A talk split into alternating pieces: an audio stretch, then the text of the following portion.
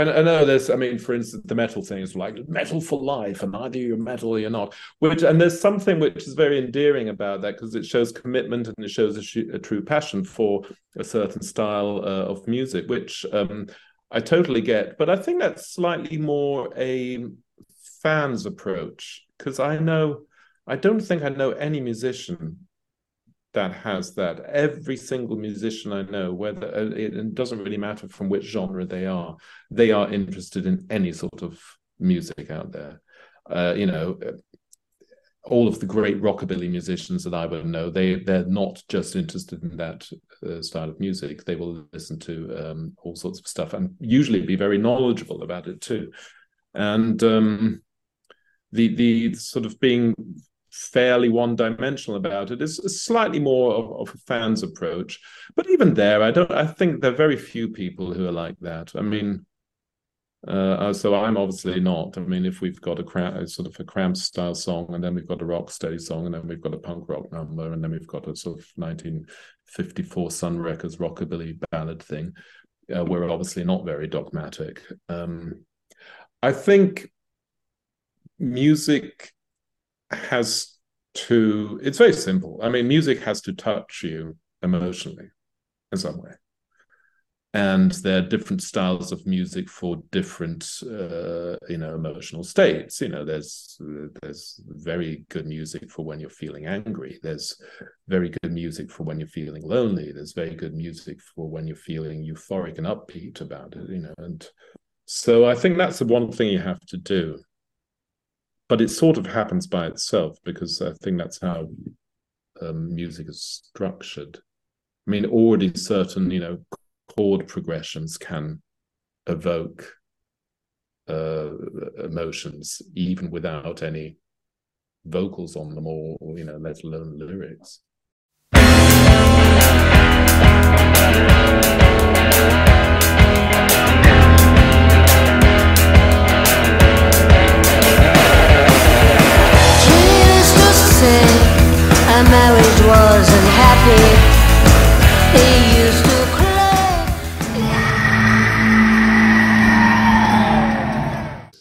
Listen to the vibes. Welcome, everyone, to another episode of Listen to the Vibes. And I'm very happy and very privileged to have Mr. Oliver Baroni here from the band The Hillbilly Moon Explosion. They have a new album out called Back in Time. If I read correctly, came out February 9th. Correct. Well, we're going to get to know Oliver and a little bit about the band today and talk about that new album. So, Oliver, tell us a little bit more about yourself. About myself? Um, well, uh, my name is Oliver Baroni. A name like that is obviously Italian. I had an Italian mum, but I was born and raised in England, in London uh, one stage found myself in Zurich, Switzerland, where I still reside today, and that's where my band is based. Although only one person in the band is Swiss, and even she's only half.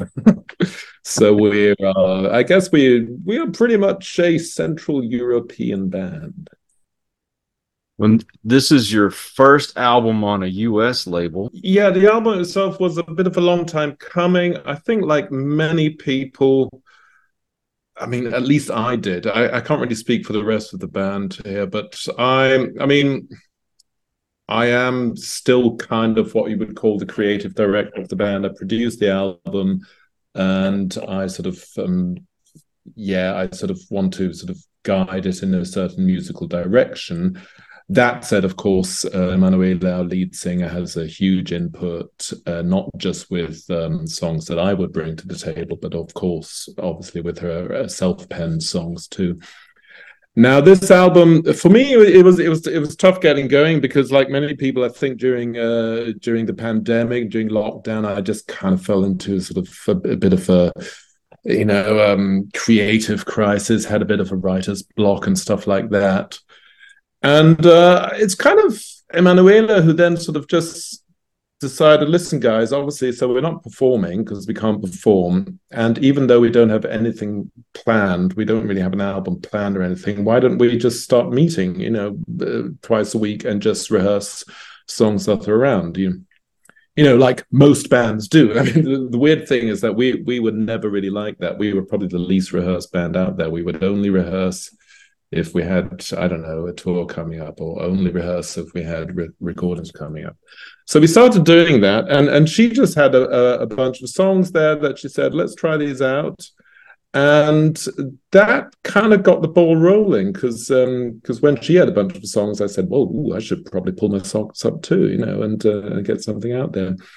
And um, so that was the process for the songwriting bit, and then for the recording bit, the part of my, um, I suppose, my writer's block crisis was that we had sadly lost my long, you know, long-term collaborator he was also called Oliver Oliver Goods, who was uh, the sound engineer for uh, Star Trek Studios, where we did so many albums. We did the recent Sparky album there. We did with Monsters and Gods, and he was a very very close friend. Alas, uh, um, he passed away, and I was was really unsure if I could find a place, you know, someone that I could work with in a similar way, because um, I, you know, I. I have the chutzpah to call myself a producer, and I don't even know how to, you know, set up a I don't know a, a compressor or, or, anything like that. I just sort of sit there. I have an idea of what I want, but I need a guy by my side or a, or a woman by my side who knows how to twiddle the knobs and and set it up. And so we found this new studio, well, new studio. We found out the studio via um, this guy that I know who did. Um, he's called Dollar Bill. He's a one man band and there was this great recording and i just got in touch with him and said hey um, where did you record that and it turned out it wasn't too far. It was in germany but it was you know something like two and a half hour drive. And so that's what got the ball rolling. We booked a we booked a session for two songs and they turned out great. And then we sort of you know bit by bit put the album together. This album has got a, a lot of refreshing musical style to it because you have the psychobilly sound have some it has a I guess a late 50s, early 60s sound, that surfer type of music, as well as a, a reggae sounding song. Yeah, there's that rock steady song. That was um, Prince Buster. That's the only cover version on the album. It's a Prince Buster cover. Although I recently found out that the original is it's it's um it's not Allen Toussaint. It's um it's another one of those New Orleans soul guys. Forget his name, but I I based it on the Prince Buster version, and I kind of like the idea of putting a slap bass on that, and um, it's kind of like you know if if they were recording rock steady or reggae in in Sam Phillips Sun Records, what would it sound like? Uh, that was that was the approach. To me, reminds me a little of the Cramps, uh, maybe Commander Cody, a little bit of Stray Cats. Were those influences for you? Uh, Cramps, very much so. Commander Cody, yes. Uh, I don't know that much, but uh, I do. I do know Bill Kirchen, of course. I mean, amazing guitar player. Uh, Stray Cats, yes. I mean, when I was a kid, Stray Cats were a huge influence. Uh, not going to deny that. And Cramps, very much so. I mean, and it's interesting that the Cramps. I mean, obviously, as a teenager, it was a great, you know, great type of music to uh, annoy your peers with. And and and I've sort of come full circle and, and I've I mean I, ne- I never forgot about them but I've sort of uh, renewed appreciation for them. And also what for for Poison Ivy's role I think it's only recently become known how important she was that she produced everything she arranged everything she did all that stuff. And um, so I guess I mean that one song, the the title number "Back in Time," I guess has a bit of a Cramps uh, vibe to it, and you know, you started writing a song, and then you know, when you sort of get into when you're sort of halfway there, you suddenly realize, you know what, this, this is sounding a bit like whatever, for instance, Cramps, and then you just sort of decide, you know what, let's do this, let's go, you know, let's go full on. So that was fun, yeah. Do you have a process for writing your songs? You got to be in the mood.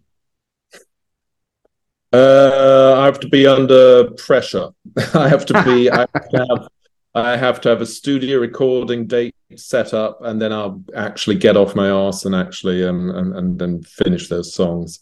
I write differently from Emanuela. She writes all the time, ongoing. She just writes songs and then she'll bring them along um, to the rehearsal space and we'll start messing around with them.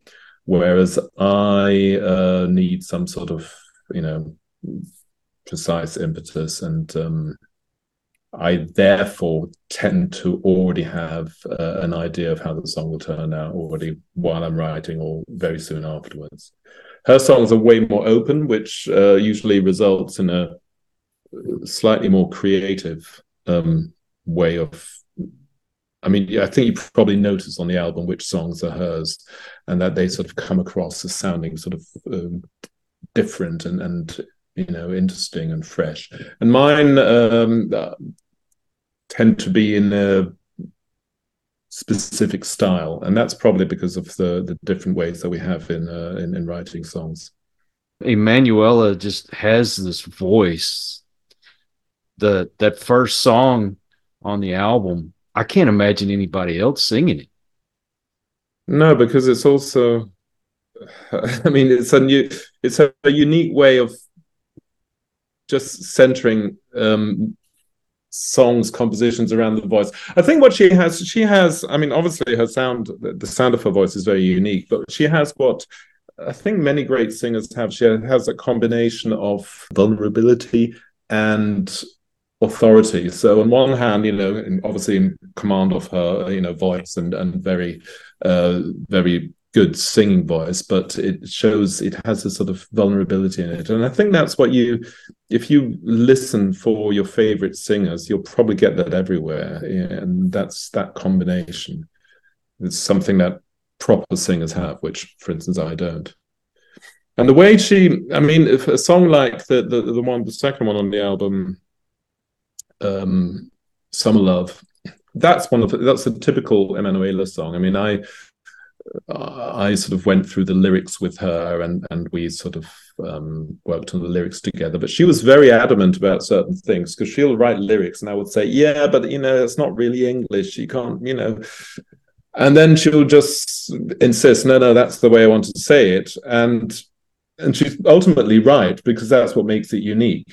And I think a native speaker then has a different way of writing lyrics, but she's the only one that can write lyrics like that. And then you get this thing that I mean, we've got Mickey Raphael, who's um, uh, Willie Nelson's uh, harp player on that song. You know, who's obviously you know he's recorded with all the greats, but it's kind of it's a really weird song. It's kind of country, but it's also I don't know. It's also Italian torch song somewhere in there. And then you get a guy like mickey raphael on it and that, adds a flavor. And then we put uh, we put a pedal steel on. And uh, so yeah that's kind of the way i want to do things. I want to mix things up and mess things up and make people make ourselves feel uneasy while doing so What's been the greatest hurdle in your life? Personally, mm-hmm. um, I think a lot of us have our own demons that we have to fight, um, mental health issues, stuff like that, I guess. Music is a great, great help.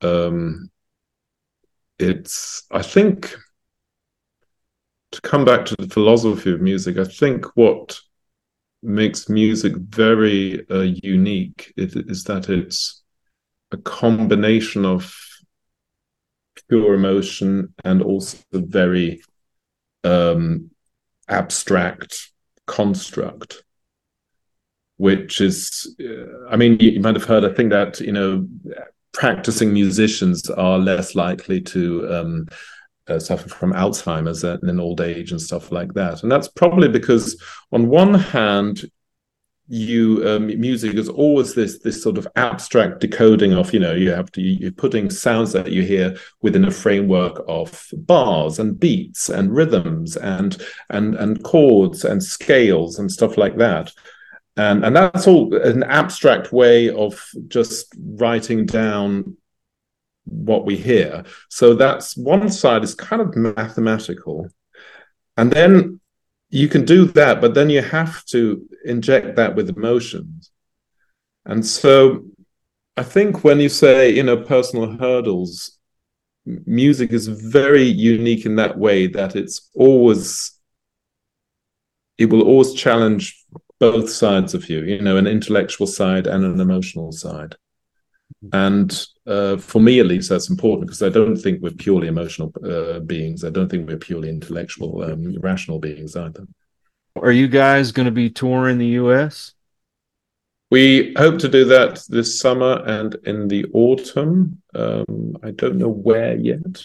I love touring the US. We've toured twice before, and uh, we love our US audience. We were recently actually at a festival in um, uh, Florida, which was uh, amazing. That was great. Uh, that was just a one off, though. That was flying in and flying out again. great. Do you guys have a website? Yes, hillbillymoon.com. But you can reach us on the socials, the you know, the Insta, Insta, Facebook, Gram, whatever. We're on there. I'm the first to admit that we've got a really silly band name, and not just silly, but also impractical because it's you know, you see on festival posters, you'll see like it says the hives and then underneath like the hillbilly moon explosion because you have to you know condense it into one line. So you know it's it's a bit of a silly name but it's uh, you know too much has happened now and we're kind of stuck with it. So um yeah how'd you come up there, with that? There is a reason for it. I mean it's because um historically my former band so my teenage psychobilly band was called the hillbilly headhunters. And emanuela's band which was kind of like sort of an out pop kind of singer songwritery sort of new wave thing that was called MD Moon, and she she suggested, hey, call it the Hillbilly Moon Explosion, you know, because both bands had kind of a good live following, and we hope that we could kind of uh, capitalize on that, and it, and it kind of did work because we never played to an empty house right from the beginning. We actually were able to, you know, inherit um, fans from both uh, bands but the downside is that we're stuck with a slightly silly name. So yeah. I like it. I think it's cool. But we're not hillbillies and yeah, I don't know. well, okay. I mean, how do you find hillbilly? Emanuela is from a small uh, little town in, in in the very rural part of the uh, part of the country. Duncan is from uh, he's from Shropshire, from a tiny little place originally. So yeah, so I guess two of us are. Yeah, yeah. well, Oliver, thank you so much for coming on the show, man. This has been hey, fun. Thanks for having me. What do I call you, Coyote? You can call me Coyote, call me Kyle, just don't call me late for supper. All right, I'll do that. Thank you so much. uh, looking forward to hearing from you. And I also want to thank all you folks out there. If you are new to the channel, I hope you'll come back. Hit that subscribe button from our regulars. You guys are awesome because you make it possible for me to do this. Until the next one, everyone, please take care. Be kind to one another. God bless and peace.